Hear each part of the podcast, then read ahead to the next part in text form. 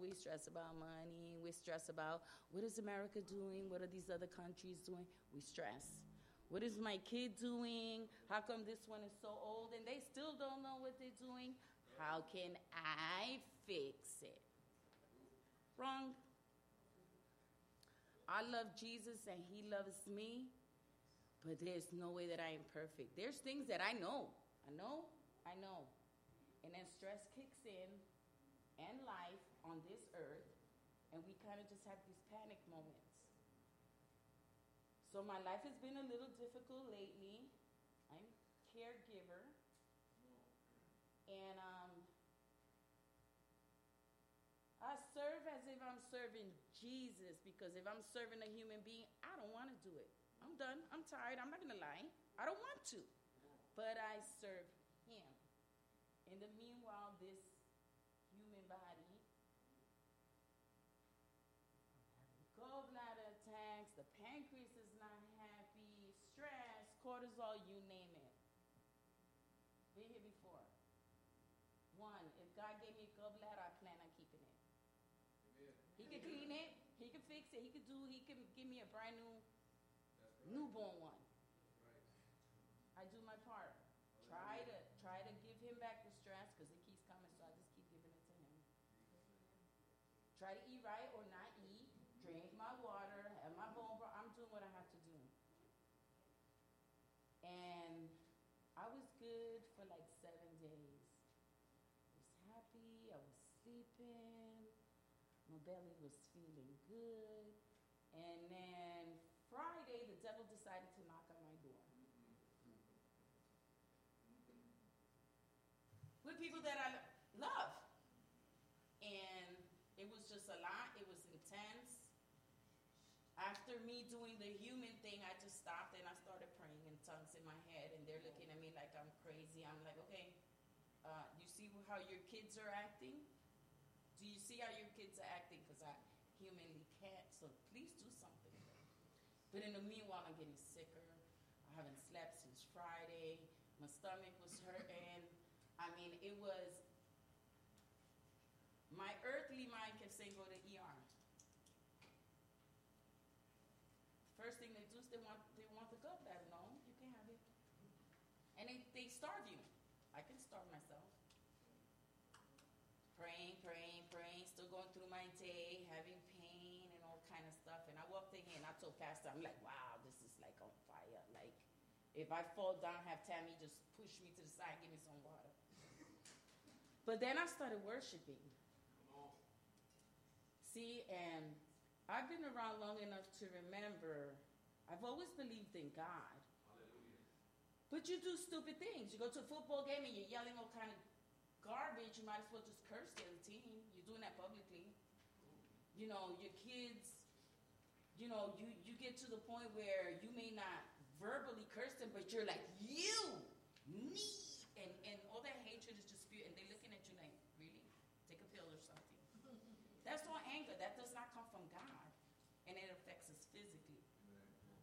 So if I did all of that stuff and still believed in God, how much better could it be if I actually did what He asked me to do? Not perfectly. I could be dense and dumb over and over.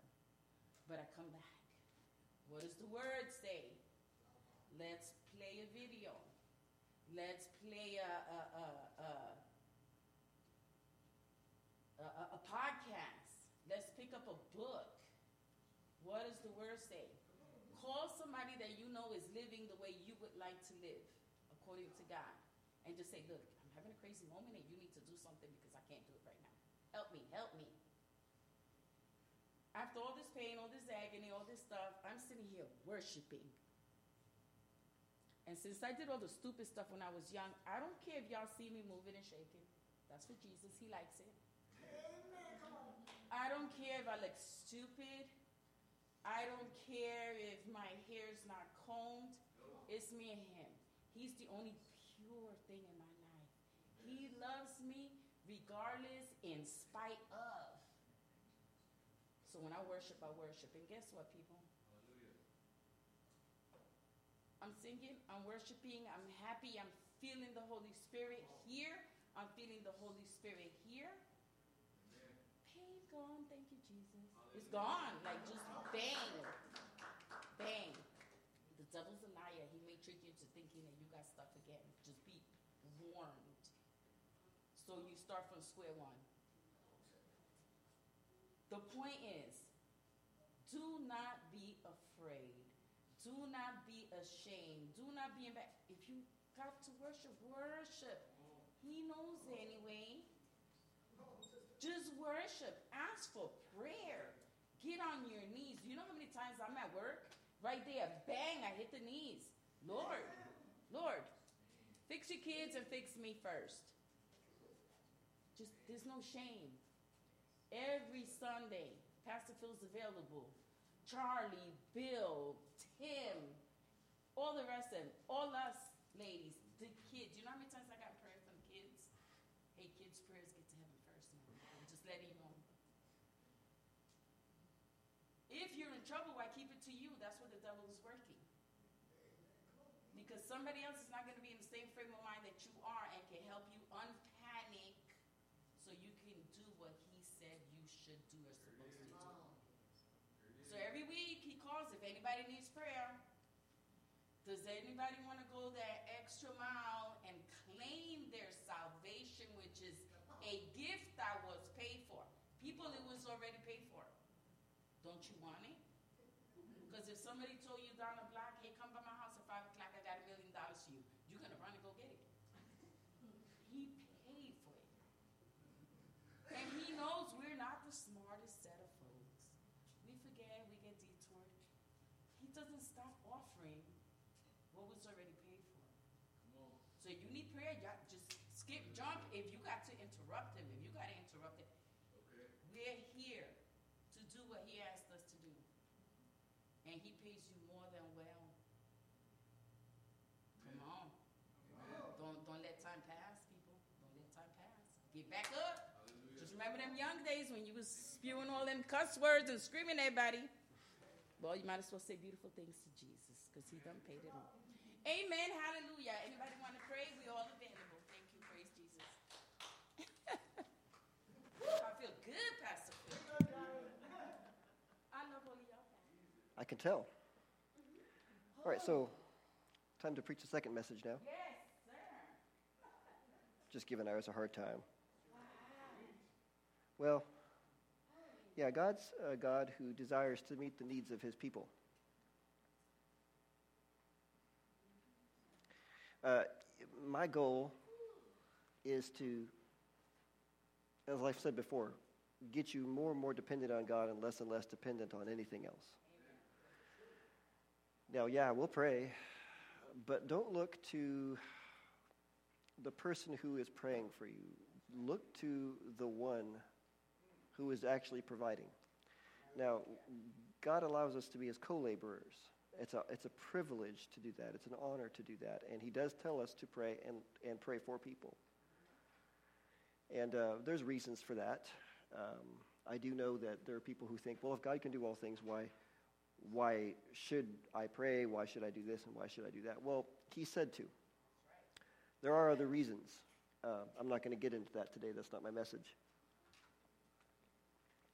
And actually, I'm still not sure if I'm going to get to the message, but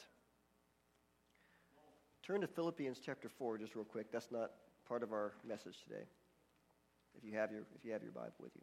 And by the way, you know, we were praying earlier we were praying and I was praying for specific people, but God didn't give me any names. Um, so if that was you, please uh, come up and let us know at the end of service. We'd love to pray with you, okay? It was, uh, haven't got to the, the verse yet. Philippians 4. Look down to verse 6. Be anxious for nothing. That right there is something that people don't blow past that, that command. And it is a command. Don't be anxious. Don't worry. Okay, those things are cousins of fear. Right? Be anxious for nothing. Oh Lord, but if I'm not anxious, then how will I how will I ever how can if I let that go, how can I you can't anyway. Whatever it is. Okay? Be anxious for nothing, but in everything by prayer and supplication with thanksgiving. Let your requests be made known to God, and the peace of God, which surpasses all understanding, will guard your hearts and minds through Christ Jesus. Why would you need peace if it would not take a little while for what you prayed for to come to pass? If you're at peace, you won't be anxious. How can you be? If you're at peace, you won't be depressed. How can you be? You're at peace. If you're at peace, you won't be uh, you won't be worried and, and agonizing. You won't be in fear. You won't be in dread. But that, that peace comes with a promise. The, uh, the peace is the promise side of that. If you will be anxious for nothing, and instead pray, bring supplication to God with thanksgiving, let, your request be made known to Him. If you will do that, then the peace of God, which surpasses all understanding, will guard your hearts and mind. I remember when this verse first started, like I started, started seeing it actually happen, where it was like, why do I have this peace? Everything is falling apart around me. Yet I'm okay. Peace is God's permission to you to enjoy life while you're having a problem. Now, I'm not smart enough to come up with that. Me and Tammy heard Joyce Meyer say that just the other night. We went and saw Joyce Meyer, and she said that to us. She said, and, and you can prove it out in the Word. Peace is God's permission for you to enjoy your life even while you're having a problem. In other words, the problem does not need to overshadow you. It doesn't, you know, you don't, you don't have to be subject to the problem. You don't have to yield to the problem. You don't have to worry because of the problem or be anxious because of the problem. But you asked your father for help. And while you're waiting for that to come to pass, now it, it, it, he immediately gave you that in the spirit. You understand that. It's a spiritual fact. But it takes time and it takes your faith to bring that over into the natural. So let the peace of God guard your heart and mind. Cooperate with it when He gives it to you. Have you ever felt like, like well, I've, I've got a little bit of peace here, uh, but I, I, I'm not worthy, or I shouldn't, or I, I, I shouldn't take hold of that, and so I'm going to revert back to this worry because that's what I've been trained to do all my life is to worry and agonize over this problem.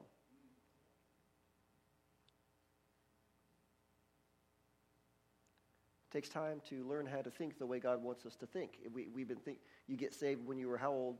And up until that point, all those years before you got saved, you were used to thinking like the kingdom of darkness thinks.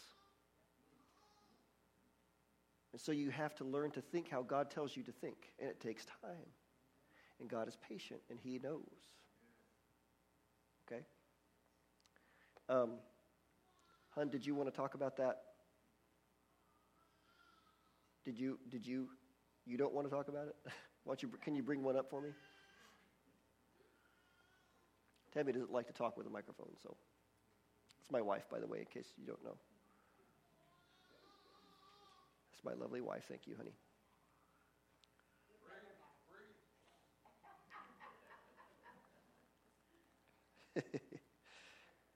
She's got a pulpit, but it's not right here. Actually, you all have a pulpit in your life. What's your sphere of influence? Now, where's your pulpit? People are like, what's a pulpit? This. So, a while back, this was a long time ago. This was uh, about a year, a year ago? Tammy felt led to purchase these books. We were up at Rhema for a camp meeting. And this book is called Listen to Your Heart Hearing God in a Noisy World. um, and this is by Kenneth W. Hagin, who is uh, in charge. He's, he's over Rhema Bible Training College, where we come from. But uh, she's had this, and we, so we've got some copies of this book up here. Actually, these are all the copies that she bought, and she said, she told me, she said, it's time to hand these out. Um, please, please take this and read it because we are here because we want to see everyone grow. Okay? So, uh, this says the Holy Spirit wants to lead you in every area of your life. He will show you God's plan for your success. When you learn how to hear His voice and do what He says, you will receive God's blessings. Whatever your age or stage in life, learning how to be led by the Holy Spirit is one of the most important things you can do. And that's absolutely true. How will you know what to pray for and how to pray? You know. And that's why, you know, I, I took that time to pray and I was like, it, it, I'm, I'm, I'm okay with, I mean, I've still got this sermon in front of me, but I don't know if I'll have time to preach it, but that's okay if I don't. I'm willing to lay that down. But, you know, it's just, uh, you know, we want so much for you guys to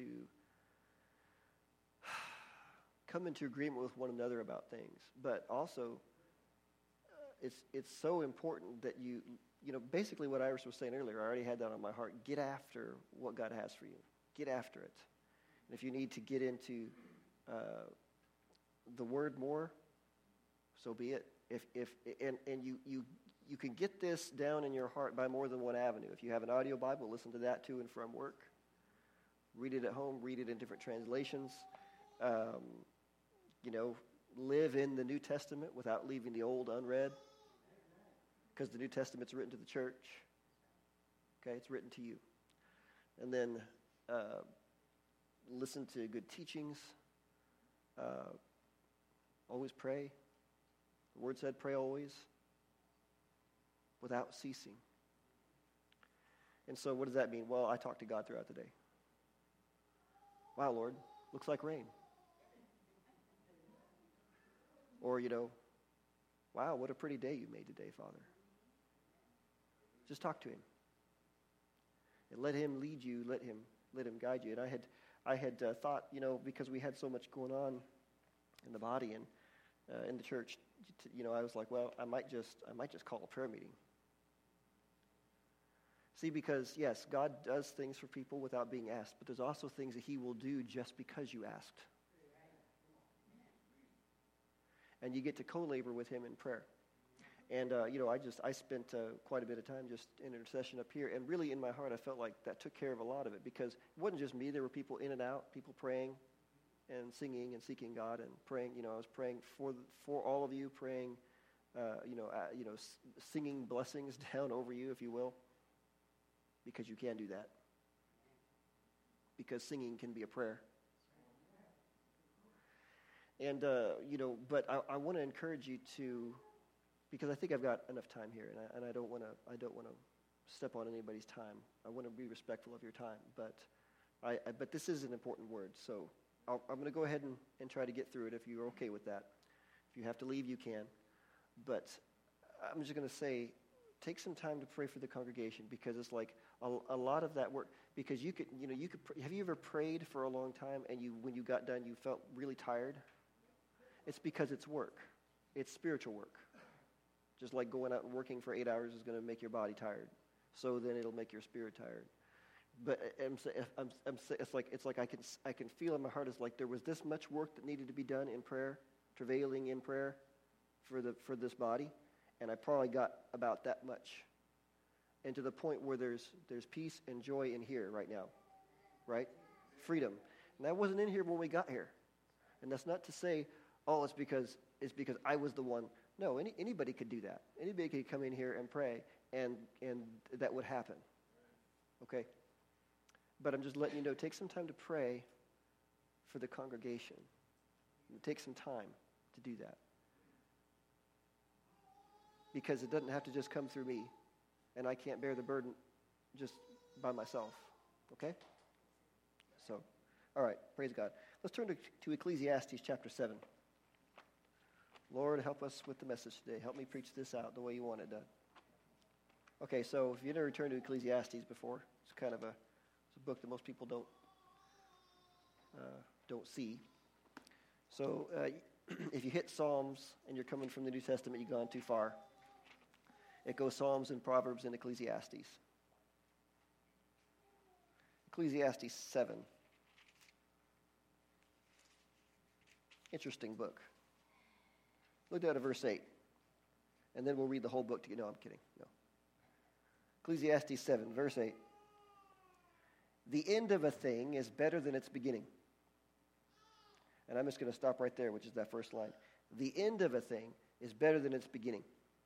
I also like, like the way that the New Century Version puts it.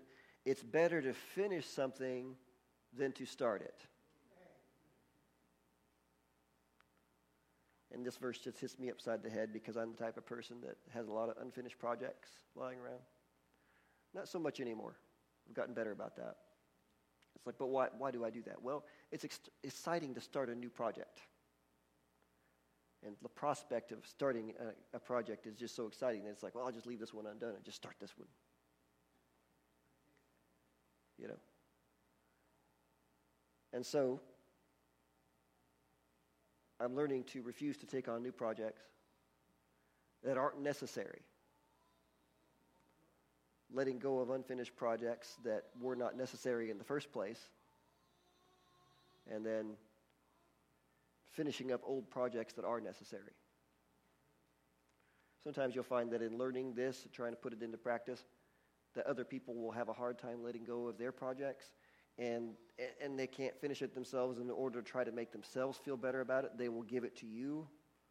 I've got this project that I want you to, you are the one to finish this project. And it just makes them feel better that it's not going to get left undone, so they hand it off. Has that ever happened to you? Okay. And so when you first hear about this unfinished project, take a moment to see if the Holy Spirit tells you anything about it. Could be led by the Spirit. And by the way, if any of you want to come up and take these books now at any point during the message, please come up and do so. Because I don't I don't want to see a stack of them when I'm done here. I want I want them I'll start. Yeah, thank you, Iris. May I have one for my son? Yes, you may. Thank you. Yeah, if you know someone to, go ahead and take those. Now, so ask yourself, okay, Holy Spirit, or ask the Holy Spirit, do you have anything to say about this? Or really, if you've already been praying to Him, you don't necessarily, you can just listen and see if He says anything when someone brings a project. And then ask yourself, if He doesn't say anything, next ask yourself, is this, per, is this other person's project? Yeah. There's a few left. So if the Holy Spirit doesn't say anything when you're offered this new project, ask yourself is this other person's new project necessary to finish? Amen? And it's okay to say no. It's okay. You can do that. No, I can't take that on. I'm sorry. Yes, do you have something? Okay, Tammy does want to say something. Hey. I just wanted to say it's rewritten specifically with youth in mind, so it's fine like for kids too. Okay, how profound. Okay. so, all right. She, she's like, okay, yeah, I'm, I'm on it. I'm on it. Okay, great. Yes. All right. So now, um, if I'm honest with myself, I just don't have enough time in this life to finish every project that I would like to start. If I'm being honest with myself, lots of things I'd like to do that I know I don't. I, I just don't have time to do that. And some people call this principle time management, right? Jesus never used that term, but he did a masterful job of living it out. Turn with me to the beginning of Mark, Mark chapter 1. Jesus moves very quickly in the book of Mark. You really got to keep your eye on him when you read Mark. It's like, okay, what's he going to do now? Because he's really moving. So I want you to consider this before we start reading this here in Mark 1. When we think about all the miracles that Jesus did, multiplying loaves of fish, walking on water, healing the sick, casting out demons, raising the dead. All the teaching that he did on top of all that, and all the traveling that he did, because he walked everywhere. You realize he did all of that in about three years? Now, Jesus is eternal. The, the, the, book of Revelation says he's the lamb slain from the foundation of the earth. His going forth have been from old. In other words, when he was born, that wasn't the moment that he came into existence. He was in existence before that. In the beginning, the Word was with God, the Word was God. The Word became flesh and dwelt among us. So he's eternal. But his time on the earth was very short compared to a lot of people's. He was crucified when he was about 33, rose from the dead, ascended, and sat down at the right hand of the Father. Based on the timeline, okay, then his earthly ministry lasted about three years. You think about that. It's like, okay, you've got 30 years to grow, 30 years of training time, and now you've got three years of working time, and that's it. On the earth, anyway. But you realize that in those three years, he accomplished more than most of us do in our lifetime. Now, don't let that, don't let that get you thinking, okay, well, what, well then what can I do? What, have, you know, what have I done? What, you know, what, because now, see, now Jesus has a heavenly ministry. He had an earthly ministry for those three years. Now he has a heavenly ministry, and part of that ministry is praying for you here and now, because it said he makes intercession for us, just like we were making intercession for our brothers and sisters earlier. He, he does that for you. Now, he does that for you. And so he wants you to succeed. And, and he, it, he would be unjust if he gave you a bunch of stuff to do, but not enough years to complete it. See, because our lives can be cut short by circumstances, but that's not God's will, and so he won't hold that against anyone if, their if their physical life is cut short some way. But here's just a side nugget. To those believers that die before they complete their earthly ministry, you can be guaranteed that they, have, they now have a heavenly ministry. Jesus has a heavenly ministry. Now, those who have gone before us have a, have a heavenly ministry with him as well. He's got stuff for you to do in heaven, too. Amen. I mean, because if we're told that Jesus has a heavenly ministry, why, why wouldn't we have one when we get there? You have a question?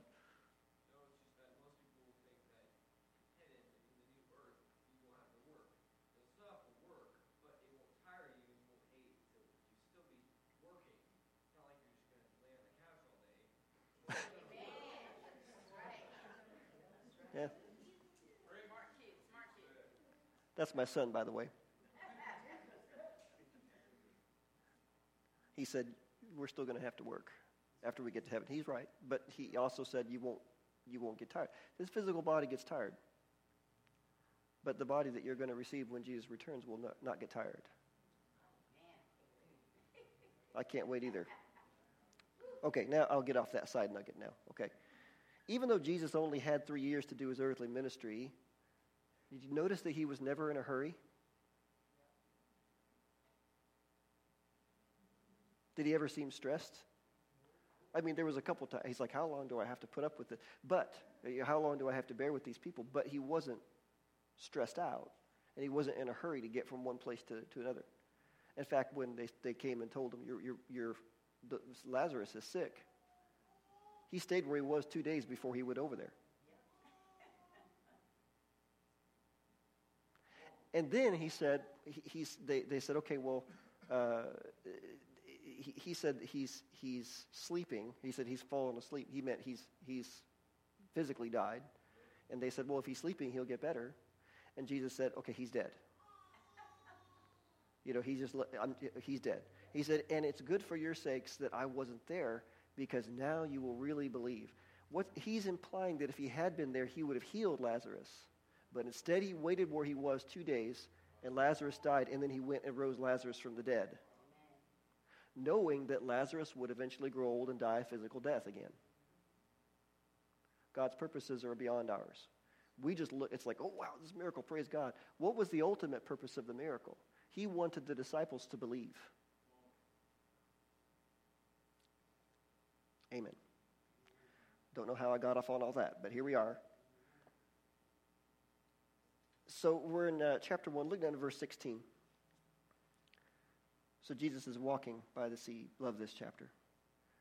And as he walked by the Sea of Galilee, he saw Simon and Andrew, his brother, casting a net into the sea, for they were fishermen. Then Jesus said to them, Follow me, and I will make you become fishers of men. They immediately left their nets and followed him. So, if we're not careful, we get this idea of Jesus as like just taking this leisurely walk by the sea. It is peaceful. Sounds peaceful to me. But he has a purpose. He tells Simon and Andrew to follow him. And he gives, he gives a specific purpose. You're fishermen. Now I'll show you how to fish for people. So we find that he's walking along the sea with a purpose. With a purpose. He's got a purpose. And then he calls Simon and Andrew to a purpose. You're fishermen. I'm going to give you a new purpose. Follow me, and I will give you a new purpose. Verse 19. It, when he had gone a little farther from there, he saw James, the son of Zebedee, and God, his, uh, God, John, his brother, excuse me, who were also in the boat mending their nets. And immediately he called them. And they left their father Zebedee in the boat with the hired servants and went after him. He's now multiplying this, right? He had two, now he's got four. You. I'm calling you to a purpose. Have you ever noticed that God will call you to a purpose when you're in the middle of your own purpose? They're in the net, they're, they're in the boat mending nets with their father. They are carrying on their family legacy. Their father was a fisherman. Now they're fishermen, and they're going about the business of being fishermen. Right, this is our purpose. But they're in the middle of that purpose, in the middle of a task, and Jesus says, I'm giving you a new purpose. Follow me. And he makes no apologies for calling you when he does. Come. But now you have a choice. Ignore the call and continue with your own plans, or answer and take up God's purpose and leave behind your purpose. Leave it in the boat. For James and John, see, there's no inward struggle. Just says they immediately left their father in the boat. You know, if you watch The Chosen, there's a moment where they look to their father and he's like, no, go, go. And I don't even think they did that. I think it was, uh, okay, I'm with you. Jesus is definitely worth leaving everything behind. You may not understand fully, but it's like there's just something about him. I got to follow him. Why? His purpose is greater. It's a greater purpose. Remember that other occasion when this guy told Jesus, Lord, I'll follow you, but first let me go and say goodbye to those in my house? Jesus told him, No one having put his hand to the plow and looking back is fit for the kingdom of God. Jesus, Jesus is like, Where's your commitment? Where's your commitment? Are you going to be committed to my purpose? See, that wasn't the purpose. I'm going to go back and do this. That's a purpose. I'm going to go back and do this. Jesus is like, follow my purpose. And he makes no apologies. He's not rude, but he's just like, follow me. There was people he said, follow me, and they didn't. And he just, okay. And he just moved on. And that also speaks to that opening verse that it's better to finish a thing than to start it. Because Jesus is like, no one having put his hand to the plow and then looking back. So that implies I've started in God's purpose, but I'm going to look back to my purpose. Like I told you before, this doesn't mean that he's going to tell you to pack your bags and head off to some distant, you know, I'm going to send you to the mountains of Ecuador. Maybe he will. By the time he does that, you'll probably be okay with it. But for now, where you are right now, so you've already got people right in front of you to minister to. He'll most likely have you share the work that he's already doing in them because he's already trying to get a hold of them. Right? I saw a show one time about this crew of pirate type people, you know, and there was a preacher who came on board their ship, and, and the captain asked the preacher where they should drop him off. Well, you know, where, where are we going to take you so you can do your thing? And the minister, the, the minister smiled and said, Oh, I've got heathens aplenty right here. Meaning, he's, I'm going to stay here because I'm, I'm, I see that I've got some work to do here. Amen. The gifts and talents that God has put in you are an exact match for the assignments and the purpose that He has for you to do here. It's an exact match. It's not like, you know, He's interviewing you for a job and He's like, well, you seem like you're going to be a good fit here. No, your talents and abilities He has placed in you is a perfect fit for the assignment that he has for you to do. The word said in the New Testament that he has set you apart unto good works. He set you apart for that. Unto good works. You have a destiny, if you will. You can choose to follow it out with Jesus. Because he's like, Lo, I'm with you to the end of the age. And he's the one that said, Follow me.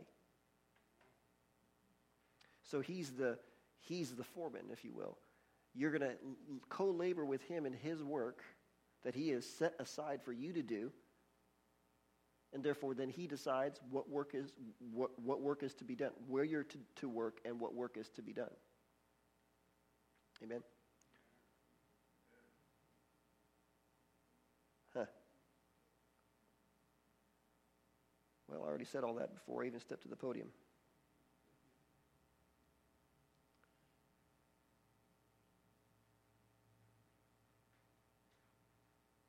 So read verse 16 again. As he walked by the Sea of Galilee, he saw Simon and Peter, his brother, casting a net into the sea, for they were fishermen.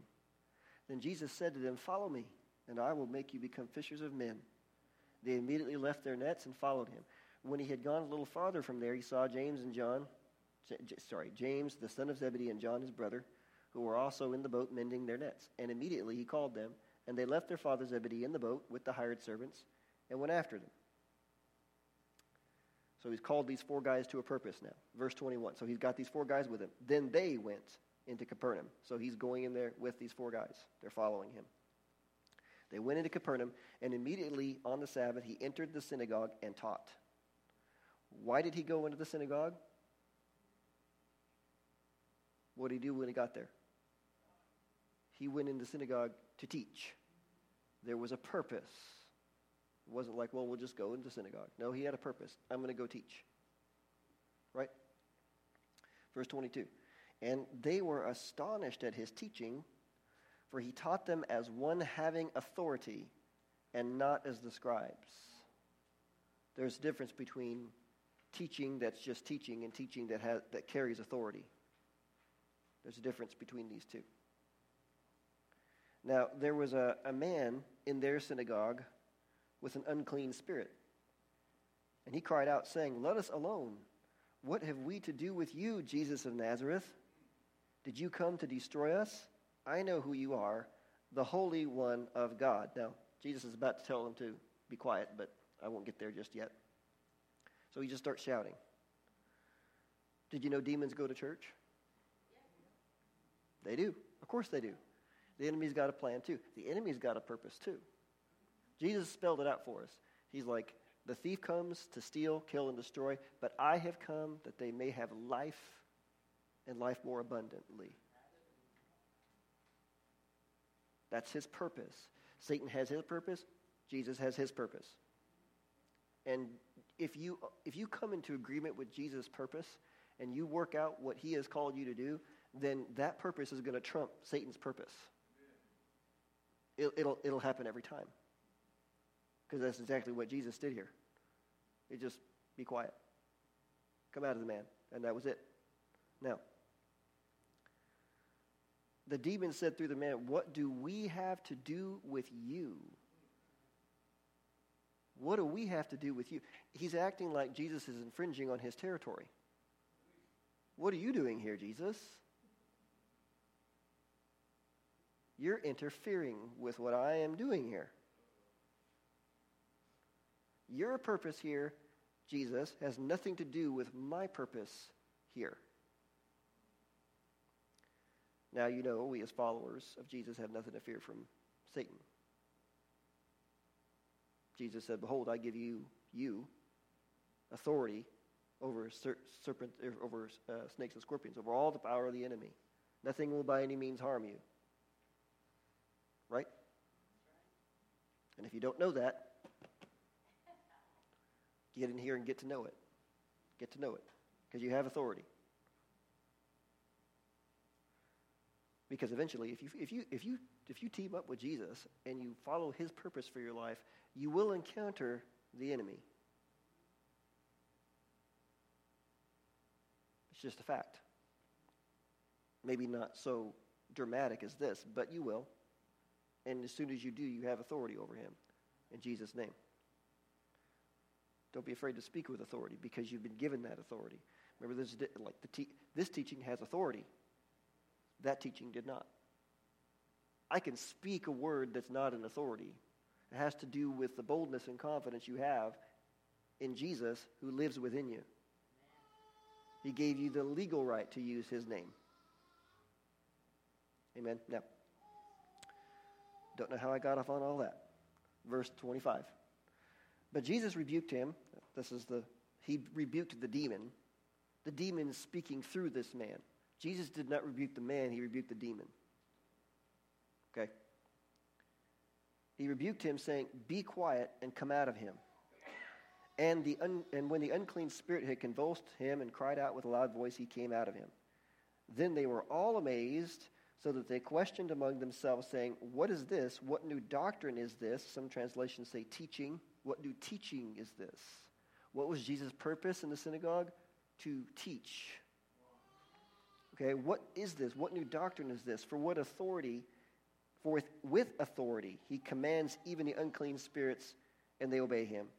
You need to, when you speak the name, you need to speak it with authority. I remember one time we had some, had some friends over and we were in the kitchen. We had a board game out. We're just, and the kids, my kids were all real little at that time, and they were in the other room. And there was, I mean, just chaos in the next room because Tammy had stepped out to do something, and the kids are just, I mean, it was absolute chaos. They weren't trying to be bad, or they weren't really being bad. They were just being so loud that no one could even think or say anything. And I was just like, hey! And the kids go. And uh, my friend sitting next to me, he goes, wow. That was intense, Phil. And I'm like, well, I mean, it's just a word of authority. It's just stop. And, it, it, I wasn't being mean either. It was just like, just get to get their attention. So when you speak the name, speak it with authority. Because you can speak his name without authority. And then you'll just get mulled over. You do that. Okay.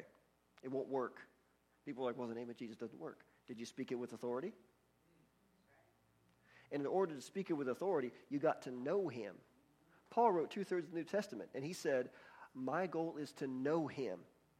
It's like, Paul, don't you know him pretty well? You wrote two thirds of the New Testament. Yeah, but he's like, I want to know him more. The more you know him, the more authority you can speak his name with. Amen? So, so they're all amazed. Whoa! Verse 28 And immediately his fame spread throughout all the region of Gal- around Galilee. Now, as soon as they had come out of the synagogue, they entered the house of Simon and Andrew with James and John.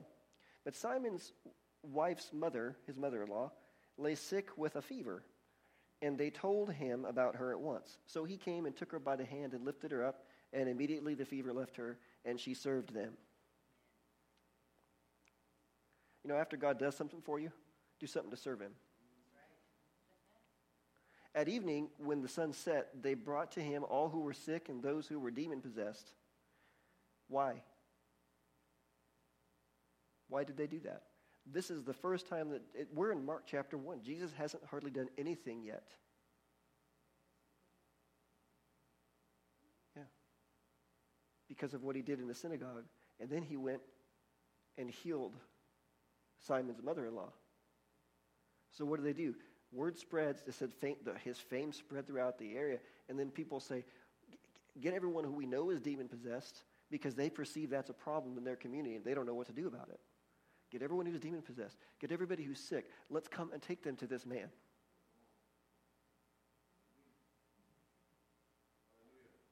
it says, uh, I'll give you read that again. At evening, when the sun had set, they brought to him all who were sick and those who were demon possessed. And the whole city was gathered together at the door. How much of the city? The whole city. Then he healed many who were sick with various diseases some people don't have faith to be healed. They get to the right place, but they don't receive. Wasn't his fault. Then he healed many who were sick with various diseases and cast out many demons, and he did not allow the demons to speak because they knew him. Huh. Not every demon was cast out. Some people want to hold on to him. But notice that he didn't allow any of them to speak.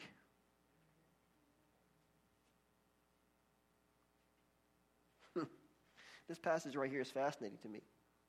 So we see Jesus in the, in the middle of this citywide revival. It's totally unexpected. Nobody there knew.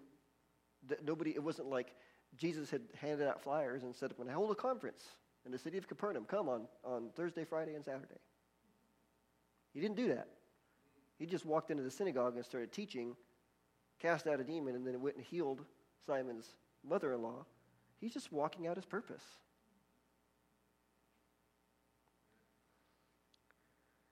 And so what this, he's in the middle of this revival. What started this revival? What, what, it's just one, one thing. His purpose started this revival. His purpose he went into the synagogue to teach. Amen.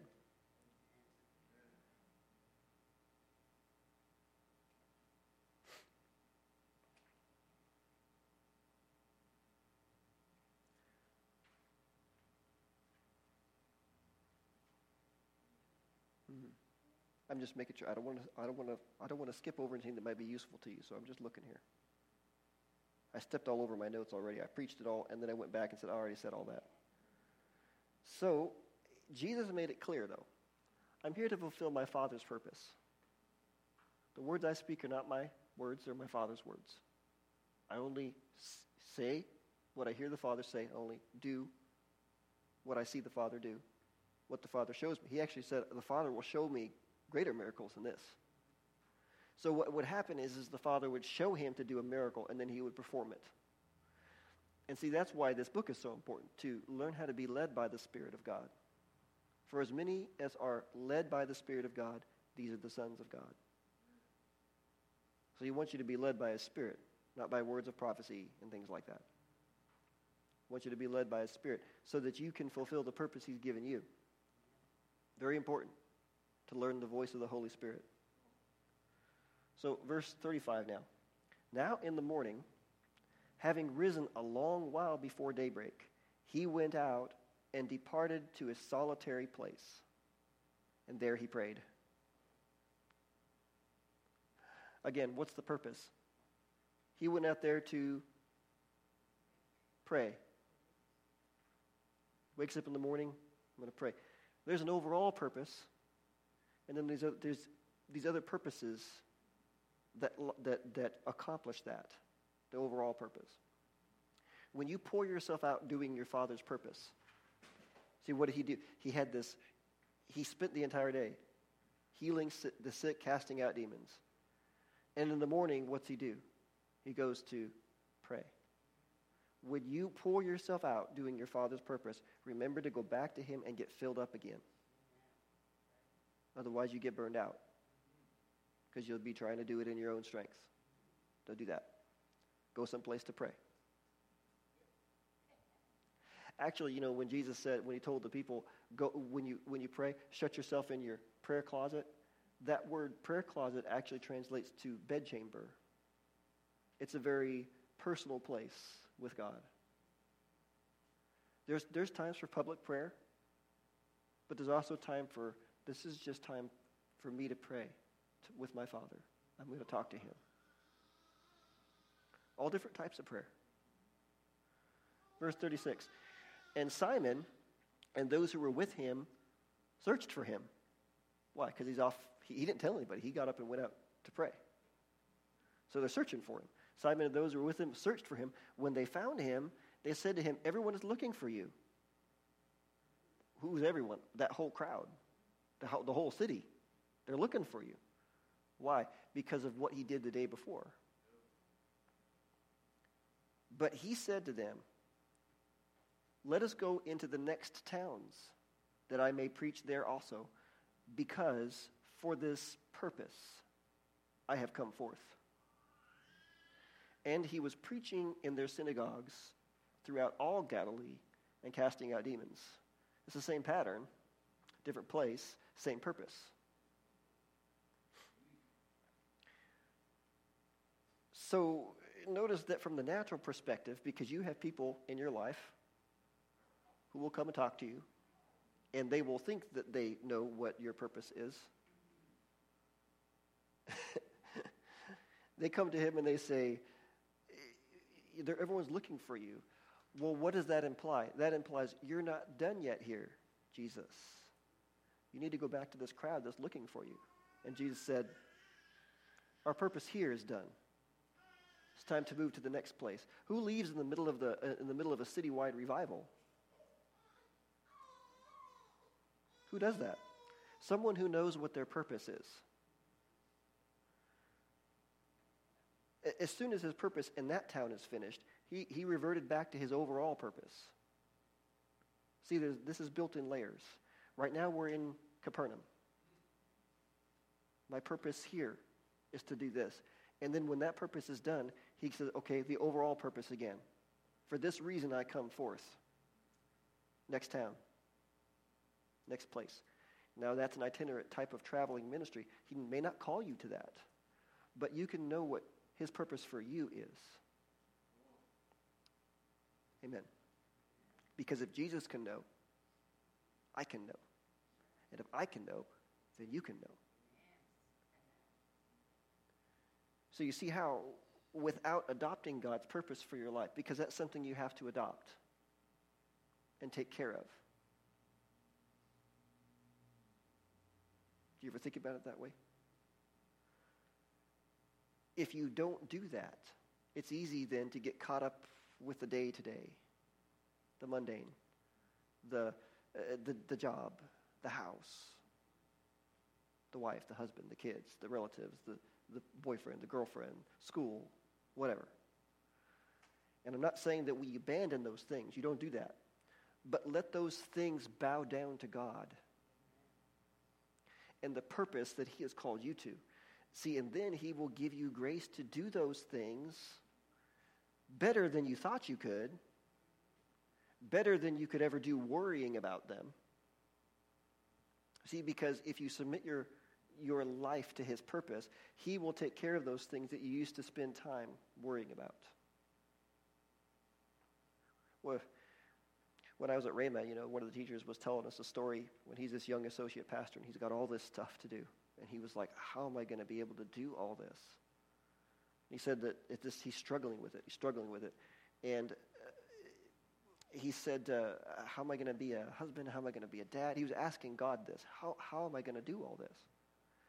and he said uh, he's playing this catch-up game. Well, one day he, he was going home and he was, he was walking through the, the gate just to go to the house, and it's a chain link fence. And uh, he, he, he just walked through, and it, the chain link fence shuts on its own. He said, and as he's walking up, and he's like thinking about these things, not necessarily praying, but like, oh, what? The, the chain, the gate hit, hit the post, and it goes ping like a bell And he said, as soon as, he, as that happened, the Holy Spirit spoke to his heart and said, Now you're a dad. And he's like, I get it. When I'm here and I'm with my kids, I'm a dad. That's my purpose. When I'm with my wife, I'm a husband. That's my purpose. And so you find that you live your life out of your, your purpose with God, your relationship with God. Every, if, if everything, if you allow everything in your life to be fed from that root of your relationship with Him, it will all be nourished out of your relationship with Him. Amen.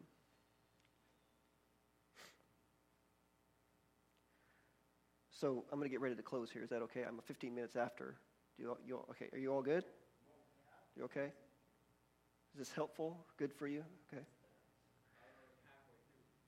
Huh? He thought we were only halfway through. Well, at my son's word, I'll just preach another half, right? Go to Luke chapter 2.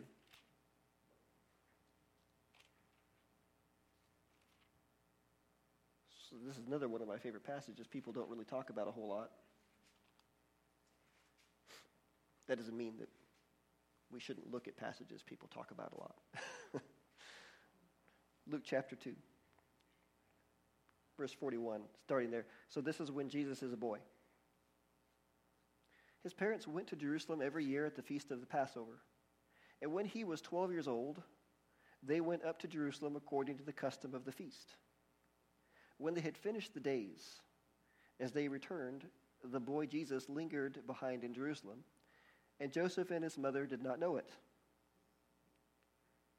But supposing him to have been in the company, they went a day's journey and sought him among their relatives and acquaintances. So when they did not find him, they returned to Jerusalem seeking him. Boy, this is the kind of thing that will give a mother a heart attack, right? But see, Jesus was obedient to them. It already said that he was. I mean, you get down here and they probably, it's like, he probably was we all, we all, uh, those of us who have kids, probably, it's like you've probably got at least one that's pretty responsible. And you don't, you're so worried about the other ones, you're not necessarily thinking about that one because they're always where they need to be, doing what they should be doing. Usually, usually. Don't point fingers.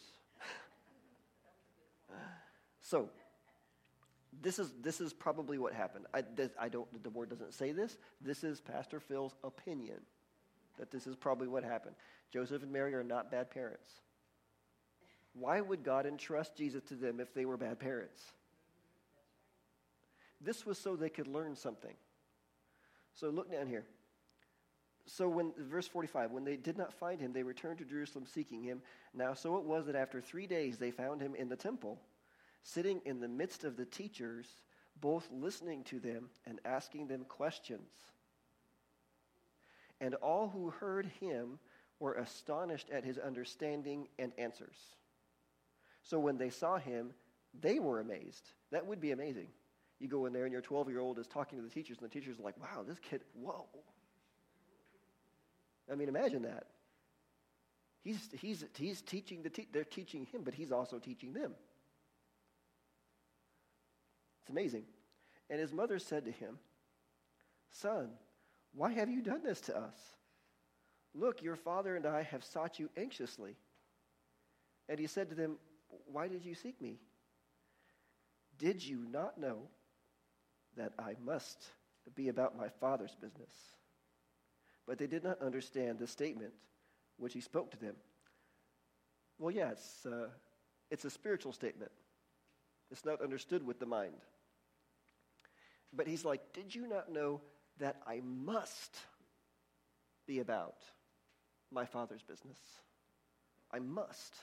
You see how Jesus' commitment to his Father's purpose made him successful in every part of his life because down there it said they did not understand the statement which he spoke to them. Then he went down with them and came to Nazareth and was subject to them. But his mother kept all these things in her heart. And Jesus increased in wisdom and stature and in favor with God and men. So then, then adopt God's purpose for your life, then, and that commitment you make a commitment to Him and you follow through with it, He'll make every part of your life successful. And it was because of Jesus' commitment to that purpose. So, how do we know then that he had already seized upon that purpose? He seized upon God's purpose at the age of 12. How do we know that? Because he said, Did you not know that I must be about my Father's business? I must. Not I should. Not I want to. I must. What 12 year old says that? Jesus. And see, Jesus expects the same level of commitment from us, though. He's out in the Garden of Gethsemane with the disciples. And he's like, Can you not pray with me for one hour?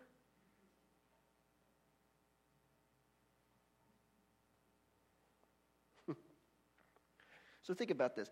Jesus called the disciples to himself, and he trained them daily for three to three and a half years for the, the purpose that he called them to. I'm training you for a purpose. Here at 12, at 12, Jesus had already made a commitment to receiving training for the purpose he has from the Father. Is he not receiving training? Asking questions? Listening to the teachers, asking them questions? Being obedient to Joseph and Mary? I'm sure Joseph and Mary knew their scriptures too. God is very selective in who he gives certain assignments to. Joseph and Mary had an assignment to raise Jesus.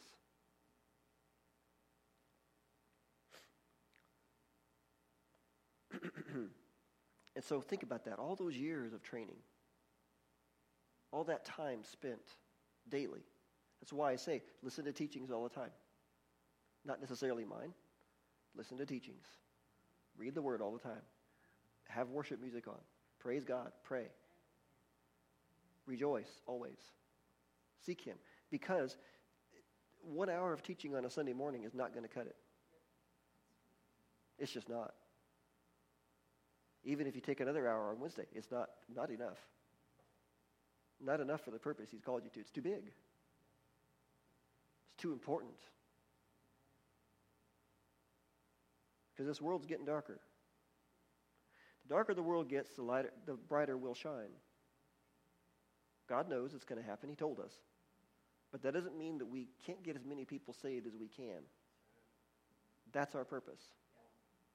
And the other half of that purpose is to strengthen each other.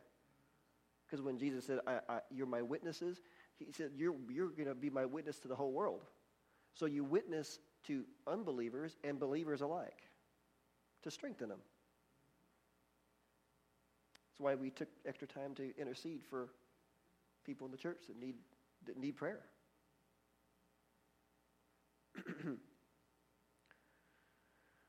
Because if we live day to day, day to day and rely on one hour of, uh, a week of training, then if I do that, if I if I rely on one week, one hour a week, and I just live day to day and rely on my own strength most of the time, what am I going to say to Jesus when I see him face to face? The purpose of this is not to put anybody on a guilt trip. But Jesus called us. And he's like, start now. You know, start now. You know, not saying that we have to do more services. We do need to spend time in the Word more. And don't, don't uh, way you don't bog yourself down in it so much that you're so because it takes it's not you know your spirit needs exercise too. And you know what'll happen if you go to the gym and you try to bench press 190 200 300 pounds before you've spent time building yourself up you're just going to wear yourself out. So start small but be consistent. Be consistent and you know, again, I'm not the only teacher you should be hearing from. You know, you, you know, you're never going to go out there and find a teacher that you agree with 100%. That's all right. That's why you judge what is said with the Word of God. That's why the word said, let us agree together as far as we have attained. God knows we're not going to agree with each other about every little thing. That's okay. You don't have to. Foundational things, yeah. Charlie told me one time there's very few absolutes. That's true. But there are some. Anyway, no teacher knows it all.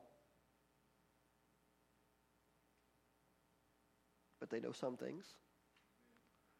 And some teachers know things I don't. I know some things that other teachers don't. And we have people in this house here that can teach besides me. That's why we're starting this God's Tools for Life class on Wednesdays. So please sign up for it. And even if you get to the end of it and it's like, well, that wasn't really helpful, well, it probably didn't hurt you either. Four hours of Bible teaching is not going to hurt you. And again, I'm not trying to put you on a guilt trip, but I, I want you to grow. Amen.